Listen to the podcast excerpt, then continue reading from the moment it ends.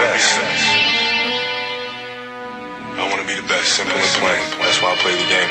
To be the best, you have to win. And that's what drives me. Kayıt 143'ün 21. bölümüne hoş geldiniz. Ben Yiğit Üzümcü. Bugün yine yeniden Lakers hakkında konuşacağız. Ee, Bir süredir podcast kaydına giremiyordum. Çünkü işe başladım. Aynı zamanda taşınma işlerim falan da vardı. Bu ara bir çok yoğunluğum oldu. Maçları da istediğim kadar güzel takip edemedim. O yüzden biraz kaytardım diyebiliriz. Ama bugün için artık söz vermiştim bugün kayda kesin gireceğimi. O yüzden işte tek başıma şimdi gireceğim. Biraz soru cevap ağırlıklı olacak. Hatta direkt soru cevap üzerinden olacak. Zaten çok güzel sorular geldi. Genel olarak konuşacağımız konuları hani benim konuşmayı planlayacağım konular hakkında sorular geldi zaten. O yüzden aksamadan devam edeceğiz. Ee, ilk soruyla başlayalım. Sör Çakman sorusu. Ne haber nasıl keyifler demiş. Abi iyi yani 2 saat öncesi çok çok iyiydi. Son 2 saatte biraz kargaşa oldu ama ee, yine de iyi keyifler. İşe başladım. Artık düzenli bir hayatım var. Daha düzenli. Bu biraz NBA takip etme şeylerimi, standartlarımı bozsa da yine de hani kötü diyemem. Aynı zamanda Lakers da işte zaten batı birincisi. Arada gevşek gevşek oynasalar da yine de çok güzel bir sezon geçiriyorlar. Hop, maçları böyle kafan rahat bir şekilde izlemek de uzun süredir yaşamadığım bir tecrübeydi. O yüzden keyifler iyi ya. Pala'nın sorusu Jason Kidd'e ne oldu demiş. Yani işte 24-4 gidince hiçbir problem olmuyor doğal olarak. Zaten bizim Jason Kidd ile ilgili e, nasıl diyeyim sıkıntı çıkar diye düşüncelerimizin hepsi yani genel olarak yani benim düşüncelerim ve genel NBA takip eden insanların düşünceleri Lakers'ın kötü gittiği bir yerde bu muhabbetlerin ortaya çıkacağıydı. Lakers'ın kötü gittiği bir yer olmadı daha. İşte bu zorlu Aralık ayında bir ihtimal vardı ama yarısını geçtik ve hala çok iyi gidiyor Lakers. Sadece iki yenilgi aldılar. Bu takımlarda işte Dallas ve Pacers ki ikisi de hani biri doğuda ilk 5'te ya da 6'da sanırım Indiana şu an. Diğeri de batıda ilk 4'te. O yüzden güzel gidiyor her şey. Güzel giderken de işte Vogel'a gömmeler falan o tarz şeyler olmuyor. Aynı zamanda Frank Vogel da bence süreci çok iyi yönetti genel olarak. Hani hem işte rotasyonları ayarlaması, hak eden oyunculara süre vermesi hani arada aksaklıklar olsa da genel olarak çok iyi yönetti. İşte Davis'e LeBron'un sürelerini ayırma olsun. Takımdan maksimum verim alma olsun. Şu ana kadar bayağı iyi gidiyor. Doğal olarak da dediğim gibi işte işleri iyi gidince böyle detay şeyler konuşulmuyor. Hatta sanki şu an artık şeye dönüşmeye başladı. Lakers her şeyi doğru yapmış. Hani buraya gelene kadar bütün adımları doğru atmış ve insanlar yanlış boşa eleştirmişe döndü biraz hikaye şu ara. Çünkü Lakers 24 galibiyet 4 yenilgide. Bakalım bunlar muhabbet bir yerden sonra patlayacak ama ne zaman heyecanla bekliyorum. Şey çok komikti bir de. Bu New York Knicks koçunu kovduktan sonra Jason Kidd'in oraya gitme ihtimali olması hani böyle bir haber çıktı. Ne kadar doğru ne kadar yanlış bilmiyorum. Biraz PR olabilir. Ama o komikti. Jason Kidd'in var olduğunu hatırladığım anlardan biriydi. Bayağıdır işte dediğin gibi üzerine muhabbet olmayınca. Çok göz önüne çıkmadı. Ee, baba hakkının mirası Kavay Goygoy'una hiç girmeyip Brogdon'u alsak ne olurdu diye yastığa sarılıp hayal kurduğun oluyor mu demiş. Abi olmuyor ya. Yani güzel olabilirdi Brogdon eklemesi işte Danny Green ve KCP yerine olurdu büyük kontrat boyutlarına baktığımızda. Ve kesinlikle daha iyi olurdu aslında. Çünkü şu an Lakers'ın yaşadığı en büyük problem LeBron olmadığı dakikalarda takımı yönlendirecek bir oyuncunun olmaması. İşte Rondo var şu an. Rondo o rolü alıyor ama Rondo'da kendi yarattığı bazı zaaflar var. Özellikle LeBron'la birlikte oynadığı dakikalarda yarattığı zaaflar var.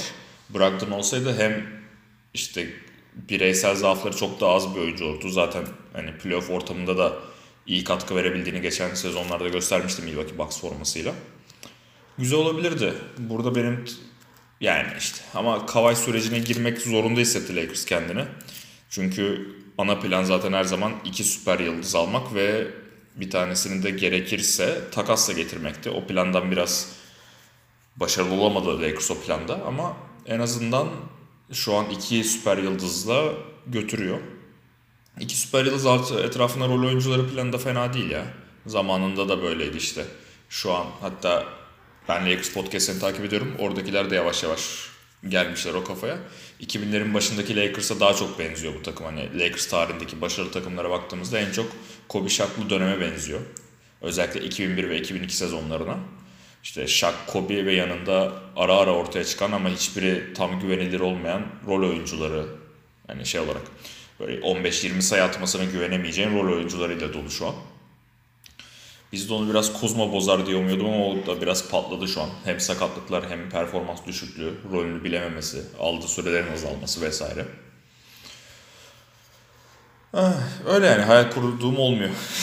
Uzak uzun bir cevap verdim ama. Yiğit'in sorusu bu biraz triggerlama sorusu ama triggerlanmayacağım. LeBron, Rondo, Howard ve Kidd'den özür dileyin. Bir kere önce burada ben bir soru sormak istiyorum. Cevap verir misin bilmiyorum. Abi Kidd'den beklentin var mıydı? Hani Kidd'in gelmesi iyi bir plandı diyen bir insan mıydın yani bilmiyorum. Jason Kidd'in gelmesi, Jason Kidd'in bir baskı figürü olarak hani bunu getirmek zorundasınız figürü olarak kullanılması dünyanın en aptalca olaylarından biri NBA'de olabilecek en aptalca olaylardan biriydi zaten. Yani bu kid konu kid olması bu listede bana komik geldi. LeBron Rondo Howard konusundaysa kesinlikle hani özür dilemeyeceğim çünkü özür dileyecek bir şey yok bence. Ama en azından bu oyuncuların hepsi kendini telafi ediyorlar. Hepsi bu Lakers formasıyla oynadıkları bir önceki sezonda beklentilerin çok altında kaldılar. Bazıları takımı sattı. Rondo. LeBron da geçen sezon hani işte tak, gençleri adapte olacağım falan derken sonra sakatlığının da etkisi var tabii. O sakatlığı hesaba katmamız gerekiyor. Ama LeBron da geçen sezon bir LeBron James sezonu geçirmedi kesinlikle. Sadece istatistiksel olarak öyle gözüküyor. Dwight Howard'a geçtik. Zaten Dwight Howard'ın ne yaptığını çok konuştuk. Artık konuşmaya gerek yok. Ama beni yani Howard'ın performansı çok şaşırtıyor. Bu sabah Atlanta, Atlanta diyorum bak tweette de karıştırmıştım. Indiana maçında çok etkileyici performans gösterdi. Bu rolünü bu kadar bilerek oynaması, işte bu atletizmine kavuşması falan çok ilginç. 34 yaşında şöyle top oynuyor olması cidden düşündürüyor Howard acaba zamanında hani rolünü bilse neyin verimli olduğunu hani hangi rolde verimli olabileceğini kabul etse nasıl bir topçu olabilir diye. Ki kabul etmediği versiyonu bile 3 kere yılın savunmacı seçildi sakatlıklardan önce. Kabul eden bir Howard yani belki de en iyi işte 6. pivot, 6-7. pivot falan olabilirdi tarihteki. Ya da Lakers'ta kabul etseydi belki Kobe yaşını koparmazdı falan filan. Ama o sezon yüzünden yani Howard asla affetmeyeceğim oyunculardan biri. Ama bu sezon yine de şey yapıyor. Hani o sezonu biraz telafi ediyor.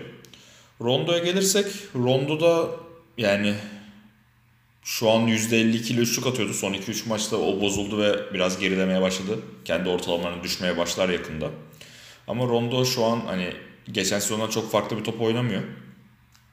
Biraz daha fazla üçlük soktu sadece. Savunmada hala kötü ama arada işte arkada çok iyi çember savunucular olduğu için o riskleri eskisi kadar bir tarafımıza kaçmıyor sadece.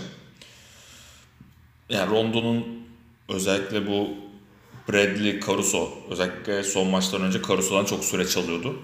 Caruso'dan süre çalması hiç hoşuma gitmiyor. Bakalım onu Vogel nasıl halledecek merakla bekliyorum ben de. Ama Roger Rondo'nun şu an hele, hele böyle özür dilenecek bir performans gösterdiğini hiç düşünmüyorum. LeBron'a gelirsek burada LeBron James için ayrı bir sayfa açmamız gerekiyor. LeBron James inanılmaz bir sezon geçiriyor bence. Hani ben direkt şöyle diyebilirim. Ben bir LeBron hater'ıydım. Ta ki şey dönemine kadar. Bu ikinci Cleveland dönemine kadar. İkinci Cleveland dönemine saygım sonsuzdur LeBron'un performansını. Özellikle 2016, 2016 şampiyonluğu vesaire ve 2015 playofflarında finallerde yaptığı şeyler. Ee, LeBron'un şu an oynadığı top beni mutlu ediyor genel olarak. Çünkü işte nasıl diyeyim biraz kaytarsa da geçen sezonki gibi saçmalamıyor maçı bırakmıyor. Şu an hani bu biraz tabi beyefendinin isteklerin olması, paşamızın mutlu olduğu bir ortamın hazırlanmasının etkisi oldu burada biraz daha şey isterdim ben. Geçen sezonda bunu göstermesini isterdim ama geçen sezonun telafisini kesinlikle yapıyor. Hatta üstüne koyuyor. Özellikle savunmadaki performansı vesaire. Yani LeBron'un şu an oynadığı top cidden çok etkileyici. Ve şu an LeBron fanları için de çok e, nasıl diyeyim özel bir sezona doğru ilerliyor bu. İşte Jordan'dan iyi konuşmalarına sokmaya çalışıyor LeBron bol bol. Hani bunun için güzel bir argüman olabilir bu sezon. bayağı saygı duyuyorum yani LeBron'un bu sezon gösterdiği performansa. Bir de şey de düşünmeye başladım. Yani şu an LeBron izleyen herkes az çok görebiliyor. Biraz tembel oynuyor arada uzun süreler. Bir maçı özellikle playoff döneminde bir maçın tamamında gaza bastığında ne olacağını görmeyi he- heyecanla bekliyorum diyebiliriz. Mehmet Özgür'ün sorusu James kaç sene daha zirve performansına devam edebilir sence demiş. Yani şöyle benim LeBron James'i kariyer şey olarak en çok benzettiğim oyuncular Magic Johnson'la Carmelo aslında. Magic Johnson konusunda şöyle bir problem var ki o işte 12. 13. sezonunda HIV pozitif olduğu için NBA kariyerini bıraktı. Ama işte bu şey var. Onun inanılmaz saçma gelen bana bir geri dönüşü var 95-96 sezonunda. Ve 5 yıl falan basket oynamadıktan sonra oynadığı top böyle highlightlarını falan izledim. Hiç açıp full maç izlemedim ama o highlightları izlemek bile bana çok enteresan gelmişti. Bu adam nasıl bu kadar iyi oynuyor diye. Büyük olasılıkla işte o 5 sene falan da dolu dolu şey yapsaydı 16, 17, 18 sezon inanılmaz bir basketbol kariyeri geçirebilirdi Magic Johnson. Keza Carmelo da özellikle LeBron'a fiziksel olarak en benzeyen oyunculardan biri. Güç olarak, dayanıklılık olarak vesaire ve sakatlanmama olarak. Ee, Carmelo işte kaç 19 ya da 20 sezon oynamıştı. Şimdi burada bir de LeBron'un artısı mı artık eksisi mi bu biraz da şey zaman gösterecek bize ama LeBron Carmelo 22 yaşına gelmişti. LeBron 18 yaşında NBA'ye girdi. 18-19 yaşında. O yüzden belki de en uzun prime'a sahip oyuncu olacak. Hatta belki şu an bile öyle. Cidden biraz daha böyle şeye dönüşebilirse ki geçen sezon denedi tam olmadı. Onu çok ideal şartlar gerekiyor ama biraz daha böyle topsuz oyuncuya dönüşürse postan top dağıtayım ama topu getirmeyeyim versiyona dönüşebilirse onun için işte dediğim gibi etrafına doğru oyuncuların gelmesi gerekiyor. Cidden böyle 2-3 sezonda şu topu oynayabilir ya. Eğer bu sezon şey değilse hani adrenalin üzerinden gitmiyorsa sadece işte bu işte Washed King muhabbetleri üzerinden gaza gelmediyse bu biraz bu sezonun sonucu gösterecek ya LeBron'un ne kadar uzun şey yaşayacağını. Zirve performansına devam edeceğini. Lakers TR, Lakers TR forumundan Nick Van Excel'ın sorusu. Ee, Iggy'yi alamam, alamamamız durumunda hangi isimlere yönelmeliyiz demiş. Yani Lakers'ın çok takas opsiyonu olmadığı için ben bunu direkt bir buyout sorusu olarak gördüm. Benim aklıma gelen ilk oyuncu da bu Iman Shumpert'ı zaten. Iman Shumpert'ı sezon başında da istiyordum takıma gelmesini. Bu forvet savunmacıları eksikliğimiz konusunda yardım edebilecek bir oyuncu bence. Ee, Iguodala olmadığında o güzel bir senaryo olur. Özellikle Troy Daniels vesaire bu Quinn Cook da öyle. Şut konusunda beklentilerin çok altında kaldılar. E, savunma zaten onların bir özelliği değil.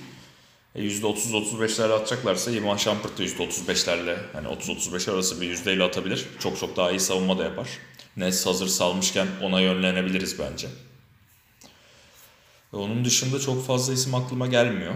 Çok böyle bayattan kim çekilebilir ama Lakers'ın iki eksiği var bariz bir şekilde. Onlar da işte bir e, top yönlendirici.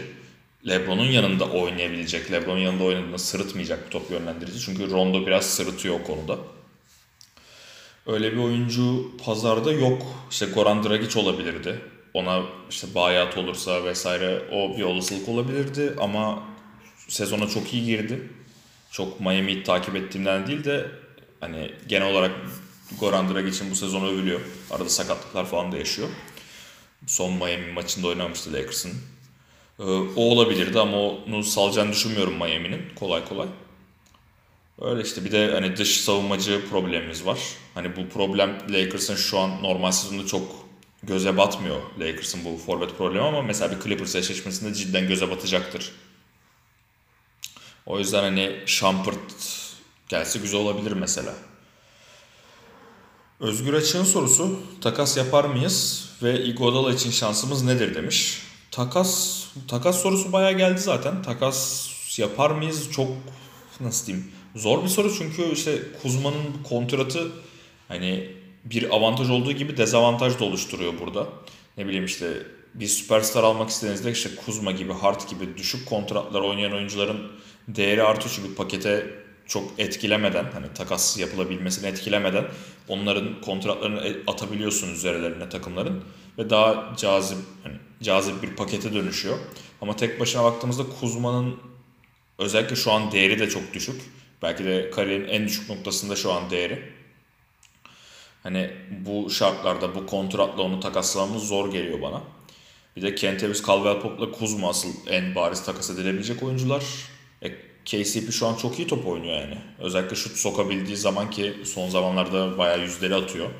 Savunması zaten bayağı iyi.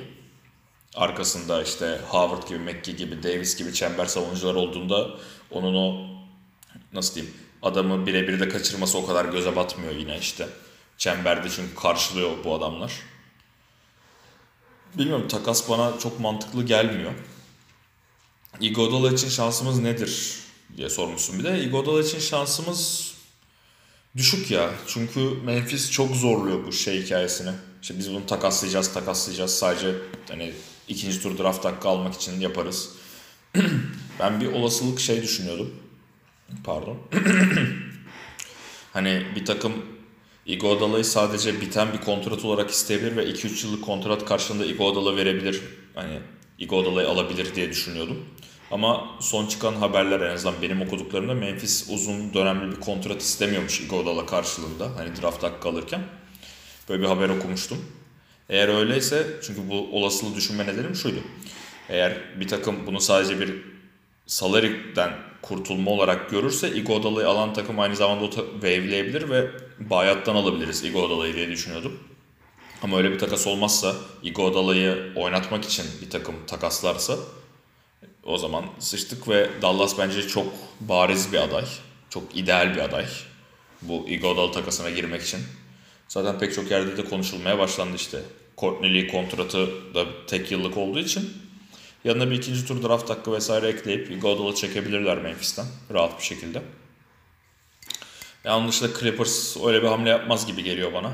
Keza ne bileyim Houston Rockets'ın yine kontrat problemleri var. Zor yani. Ee, Zafer Çelik'in sorusu takasla Iguodala gelir mi? Kim gider? Abi takasla Iguodala gelmez çünkü 17 milyonu karşılamamız için ya Danny Green çıkmamız lazım ki mantıksız olur. Ya da işte KCP, Cousins'ın kontratı Kuzma gibi bir şey çıkmamız olur. Yine Iguodala'nın yarım sezonluk Iguodala için Kuzma çıkmayalım ya. Ya da KCP falan çıkmayalım. O kadar da muhteşem ekleme yani ekleme olmaz o zaman. Denkleşmiş olur değerler biraz. Bize şu takıma fazladan bir parça olarak Iguodala'nın gelmesi asıl çok iyi katkı yani etki eder. Ee, Metin'in sorusu takas senaryolarında ismi geçen Robert Covington, Redick, Bogdan Bogdanovic gibi yani bu üçlüden hangisinin daha çok ihtiyacımız var demişsin. Burada en bariz aday Bogdan Bogdanovic. Bana daha önce podcast'te mi sorulmuştu da böyle Cat, Twitter gibi ortamlarda mı sorulmuştu hatırlamıyorum ama Bogdan Bogdanovic takasla gelse ne düşünürsün falan denmişti. O zaman biraz daha soğuk bakmıştım da sonra biraz daha düşününce üzerine Bogdan Bogdanovic gelebilse ki bence gerçekçi bir senaryo değil. Ama hani Bogdan Bogdanovic gelebilse çok iyi olur ya. Hem bu sezon için iyi olur hem de ben onu biraz şeyden elemiştim. Lakers 2021 yazına hazırlanmak istiyor. Bogdan'a bu sezon kontratı bitiyor ve kontrat vermemiz gerekecek kısmından biraz şey yapmıştım, yaklaşmıştım. Ama hani Bogdan'a kontratı verirsin, sonra onu takaslarsın, karşına draft hakkı alırsın vesaire böyle hamleler yapılabilir. O yüzden hani Bogdan Bogdanovic'i bir şekilde alabilsek, işte ne bileyim KCP artı Kuzma, işte artı draft hakkımız yok. Draft hakkı verebileceğimiz bir draft hakkı olmadığı için bu tarz takasları çok nasıl diyeyim sıkışıyor. Arada kalıyor. Yapabilecek bir şey yok. Ama bizim en çok ihtiyacımız olan oyuncu Bogdan Bogdanovic olur burada. Yani Robert Covington'ın forvet savunması da yine iyi olabilir ki ona da ihtiyacımız var. Ama bilmiyorum bence Bogdan daha ideal bir seçenek olabilir ya. J.J. Redick ise o senaryoda istemeyeceğim oyuncu J.J. Redick olur ya. Şu an. Ee, Ayberk Sorgun'un sorusu. Lakers, Clippers, Denver, Houston, Utah dışında hangi takımları playoff'ta görürüz ve Lakers'ı ilk turda gelmese daha iyi dediğin ekip hangisi demiş. Ee, kendi tahminini de söylemiş de önce burada bir kere bence Utah'ın falan üzerine yazman lazım Dallas'ı. Çünkü Dallas muhteşem bir sezon geçiriyor. Şimdi Doncic'in bir bilek sakatlığı oldu. Bir iki hafta oynamayacak büyük olasılıkla ama yine de hani Dallas kesin burada bence. Onları ben böyle playoff'u zorlarlar ama playoff dışında kalırlar diye bekliyordum ama Doncic'in ben 25 işte ne bileyim 25 8 8 falan yapmasını bekliyordum. O 30 10 10 yapmaya karar verdi. o yüzden Dallas kesin burada olur.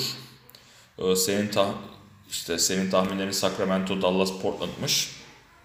Ee, Sacramento olabilir. Portland'ı çok beklemiyorum. Hani iyi takaslar yapmaları lazım Portland'ın. Oraya ben kimi yazarım? Düşünmek lazım. Sacramento'yu yazabilirim. Çünkü onlar şimdi De'Aaron Fox döndü. İyi kurtardılar De'Aaron Fox'sız dönemde. Hatta iyi geçirdiler. Kurtarmadılar sadece iyi geçirdiler. Fox'un dönmesi ve adapte olması hatta Bagley artı Fox'un dönmesi adapte olmalarıyla vesaire onlar yükselebilirler şu an. Onun işte bir takım daha vardı ya aklıma gelmedi bir türlü. Ee, şu an çakallık yapıp şeyden bakıyorum standings'e girdim de. Phoenix aslında Portland'da Phoenix dengelenmiş ya. Ben Phoenix'in girmesini çok isterim buradan. ha, Portland girebilir ya. Ben Portland'ın bir hamle yapmasını bekliyorum. Hamle yapıp oraya girebilirler. Oklahoma'nın buradan düşeceğini düşünüyorum. Ne kadar Chris Paul takaslamayacağız tarzı haberler çıksa da Oklahoma tarafından. Ben oradan bir takas bekliyorum yani. Galinari falan onun talep çok olacak çünkü. Ee, ilk turda gelmesi daha iyi dediğin ekip sen işte ters gelebilecek ekip olarak Dallas seçmişsin. Ben Dallas'la ilk turda eşleşeceğimizi asla düşünmüyorum. Dallas altının altına düşmez bence. Ee, ilk turda gelmesi diyeceğim bir ekip yok Batı'da. Net bir şekilde yok. Çünkü benim şu an Batı'da çekindiğim tek takım Clippers. Onun dışında Denver, Houston ve Utah'tan çekinmiyorum. Çünkü yani bizim takımın Lakers'ın en büyük eşleşme problemi forvetlerle. Yani birden fazla e, etkili forveti olan takımlarla. Bunu biraz şeyde gördük. İşte Clippers maçında gördük. Sezon ilk maçıydı. Hadi o biraz daha hani geçelim onu. Toronto'ya karşı bir daha gördük onu. E, o yüzden benim çekindiğim tek takım Clippers ya. Denver'la, Houston'la, Utah'la çok iyi eşleştiğimizi düşünüyorum. Houston'a daha maç yapmadık ama bizim en iyi savunmacılarımız 1-2 yani işte ne bileyim Avery Bradley, Danny Green, Caruso gibi oyuncular işte tam Westbrook, Harden'la eşleşebilen oyuncular teknik olarak. Daha çok böyle Paul George, Kawhi gibi 3-4 oynayabilecek oyunculara karşı biraz problem yaşayacağımızı düşünüyorum forvet savunmasında. Çünkü işte Bradley, Green gibi oyuncular biraz daha kısa kalıyor onlara. Hatta buradan çok güzel bir geçişle de işte Umut'un sorusuna geçelim. Umut Öztürk Clippers ile olası bir playoff finali eşleşmesinde Batı finali eşleşmesinde diyelim. Bradley ve Green Kawhi PG ikilisini savunmada durdurabilir mi? Durduramazlar ise cevap nasıl bir savunma planı yani cevap olarak nasıl bir savunma planı oluşturulmalı demiş. Ee, yani ben bir kere LeBron'un Kawhi ile falan eşleşeceğini düşünüyorum böyle bir senaryoda.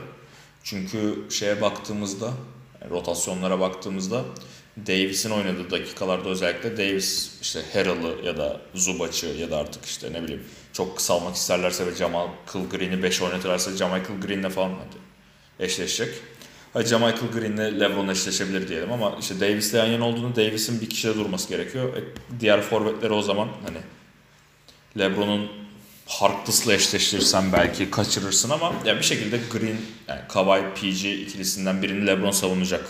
Savunmak zorunda. Ve LeBron için bunun işte ekstra yük olduğu falan söyleniyor ki evet biraz yorucu bir iş ama yani Kawhi de sonuçta LeBron'u savunup üstüne bir de bol bol orta mesafe üçlük sokacak bizim savunmalarımızın üzerinden. Yani bu sorumluluğu almak zorunda kalacak LeBron bence özellikle Kawhi savunması çünkü PG biraz daha topsuz bir oyuncu. Daha çok işte işte ne bileyim birebir yaratıcı ama asıl e, şey etkileyici kısmı onun biraz daha topsuz perderden çıkıp attığı şutlar ve LeBron'u onunla yormam mesela. Ona Danny Green'i veririm PG'nin üzerine. Kawhi'nin üzerine LeBron'u veririm. Çünkü Kawhi daha birebir üzerinden oynayan bir oyuncu ve orta mesafeden falan üreten bir oyuncu. LeBron'un işte odaklanmış bir LeBron'un iyi eşleşebileceğini düşünüyorum Kawhi'la. Ne kadar işte sezonun açılış maçında bunu çok iyi görmesek de. Ee, Avery Bradley ise burada biraz daha işte odd man out oluyor. Onu daha çok Lou Williams'ın üzerine atacağız. Ya da Patrick Beverly üzerine atacağız. Yani biraz boyu kısa kalıyor Kawhi PG ile eşleşmesi için. Onun dışında tabii ki bir de işte bu bir forvet daha bulalım abi. Üzerlerine atacak şeyi buradan geliyor zaten. İşte bunu düşünce tekrar Robert Covington da aslında güzel olabilir ya diyorum ama Robert Covington'ı kesinlikle alamayız çünkü Danny Green falan çıkmamız gerekiyor. Yani KCP artı Kuzma'ya Robert Covington da bilmiyorum denk bir paket olabilir ama neyse. Bence orada LeBron'un ve Danny Green'in ağırlıklı olarak ön plana çıkacağını düşünüyorum Kawhi PG savunmasında. Lakers TR'den Sistem K'nin sorusu.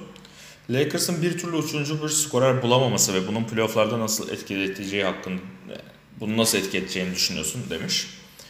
Ee, üçüncü bir skorer evet bulamadık. Ben bunun Kuzma olmasını bekliyordum ama Kuzma bir türlü rolüne oturamadı. Hem sakatlıklar olsun hem de işte aldığı süreler vesaire olsun. Ama şaşırtıcı bir şekilde her maçta da bir adam çıkıyor. Ne bileyim bir maçta White Howard oluyor, bir maç Javel McGee oluyor, bir maç Danny Green oluyor, bir maç KCP oluyor, bir maç Rondo oluyor. Yani her maçta ya da Caruso oluyor.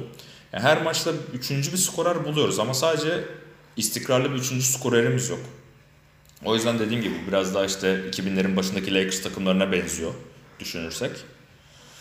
Playoff'larda nasıl etki yani nasıl etki eder demişsin. O konuda da işte benim güvendiğim şey Davis ve LeBron'un ikisinin de Davis'in biraz daha küçük bir örnek grubu var ama ikisinin de playoff'larda istikrarlı skorerler olması, ikisinin de durdurulamaz hücum yeteneklerine sahip olması genel olarak. O yüzden o ikisi de tam randımanlı çalıştığı sürece rol oyuncuları sadece görevlerini yapsalar ve arada bir iki tanesi işte ısınıp ekstra katkı verse yeterli olabilir playofflarda. Buna güvenmemin hani buna yetebileceğini görmemin en büyük nedeni de sezon başında beklediğimizden çok çok daha iyi bir savunma takımı olmamız. Pardon. Burada en büyük şey de Dwight Howard oldu. Şaşırtıcı faktördü. Ben çünkü Dwight Howard'ın eski atletizmine kavuşmayacağını düşünüyordum. Ne kadar videolarda onu görsek de maç içinde öyle olamayacağını düşünüyordum. Buradan da Ayberk Sorgun'un ikinci sorusuna gelelim. Katkı veren oyuncuların her maç değişen isimler olmasındansa sezon ilerlerken birkaç kişinin net şekilde öne çıkması playoff rotasyonunu belirlemek için daha iyi değil mi? Ne derece kritik demiş. Şu an playofflar başlasa Kuzma dahil 8 kişilik rotasyon nasıl olur demiş. Yani katkı veren oyuncuların her maç değişmesi o kadar da büyük bir problem değil ama işte bizim biraz ki sen de bunu düşünerek sormuşsundur zaten. Rotasyonumuz geniş. Hani hepsi üst düzey oyuncular olmasa da hepsi belli bir standartın üstü oyuncular ve yakın seviyelerde işte ne bileyim Rondo, Caruso, Bradley, Green, KCP işte şu an buradan 5 etti. LeBron, Davis, Howard, McGee, Kuzma, Dudley falan derken 11-12 kişiye kadar çıkabiliyor rotasyon. Oradan bir 8'e inmemiz gerekecek gibi. Bu biraz da Vogel'ın işi ya. Playoff'larda hani ilk tur ve ikinci tur özellikle ilk tur biraz bunu gözlemleme yolu olacaktır. Playoff'lara gereken hatta işte Mart ve Nisan aylarında da rotasyonu ayarlama, nereden nasıl katkı alabiliyorum vesaire bunları ayarlayacaktır bence Frank Vogel. Kuzma dahi 8 kişilik rotasyon nasıl olur diye bakarsak da işte Howard, McGee, Davis desek 3 uzun oldu. LeBron 4, Kuzma 5, Green, KCP, Caruso Uf, çok geniş kadro var ya. Ben biraz McGee'nin sürelerinin kısılacağını düşünüyorum aslında. Özellikle playoff'lara gereken. Daha böyle faal problemlerinde ortaya çıkan bir 8 dakika falan veren bir oyuncuya dönüşeceğini düşünüyorum. Davis'in daha ağırlıklı olarak 5 oynayacağını düşünüyorum burada tabi. İşte ne bileyim pivot pot rotasyonda 24 dakika falan Howard olsa 8 dakika işte McGee'den şey alsan bir oraya kaç oldu? 20, 4, 8, 32, 16 dakikada Davis atarsın pivot olarak. Bir kaç işte 24 dakika falan 4 oynasa 24 dakika kalan da işte Dudley Kuzma arasında bölüştürürsün ya da LeBron arasında bölüştürürsün vesaire.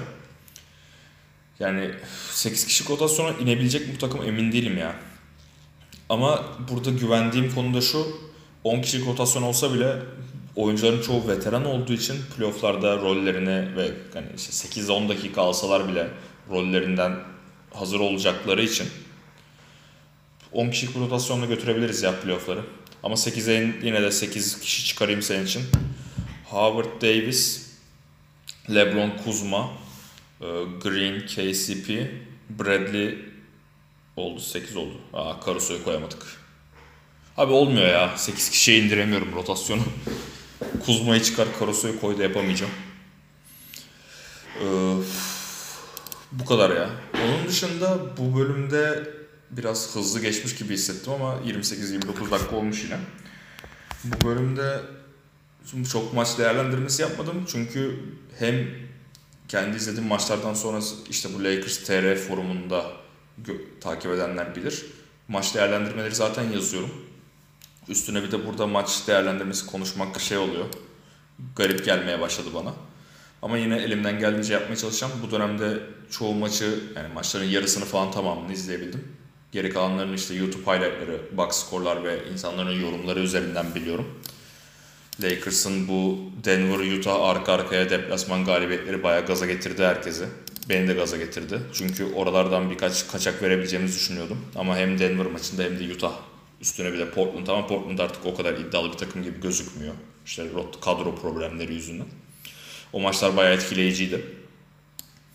Ee, Keza bu Heat galibiyeti falan da çok iyiydi. Genel olarak Lakers'ın bu sezonki performansı cidden umut verici ve artık Lakers'ı işte en batı finali yapsalar yeterli olabilir ya. Gerçekçi hedef bu durdan. Abi bizim hedefimiz şampiyonluk artık çıtasına çekmemiz gerekiyor gibi gözüküyor. Çünkü şu anlar işte ligin kaç 28 maç oynadı Lakers. 24 galibiyet 4 yenilgiyle gidiyor. Ve %85 falan olması gerekiyor bu galibiyet yüzdesinin. Bu yüzdeyle buraya kadar gelen takımlar genelde 65 galibiyetin üstüne çıkan takımlar oluyor.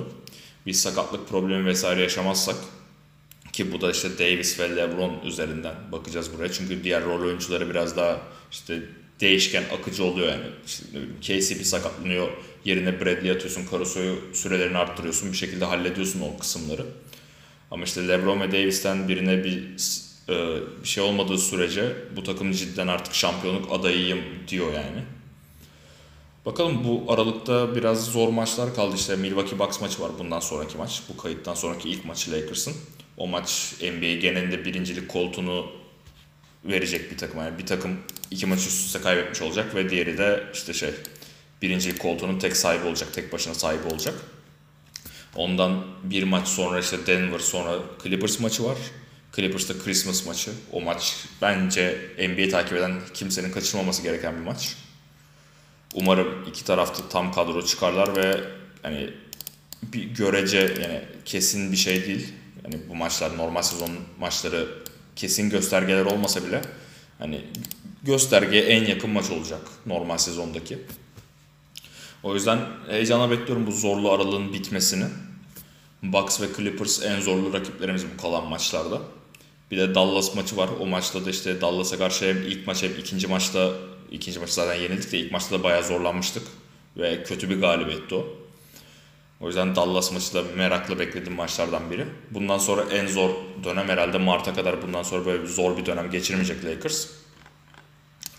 O yüzden heyecanla bekliyorum ya. Bucks ve Clippers maçında hem doğal olarak Lakers taraftarları hem de hiçbir yani Lakers taraftarı olmayan NBA taraftarı ya da NBA'de başka bir takımın taraftarı olan herkese de tavsiye ediyorum yani izlemeniz gerektiğini düşünüyorum. Ee, buraya kadar dinleyen herkese teşekkür ederim. Biraz daha şu anki şartlarıma adapte olduktan sonra tekrar eski düzenime dönmeyi planlıyorum. Şimdi biraz yoğun bir dönemimdi. Bugün de biraz keyfim kaçtı son 1-2 saatte olan şeyler yüzünden. O yüzden hani çok keyifli gelmediyse ses tonum bundandır. Dediğim gibi e, bundan sonra tekrar eski tempoma dönmeyi bekliyorum. E, iyi günler, hoşçakalın.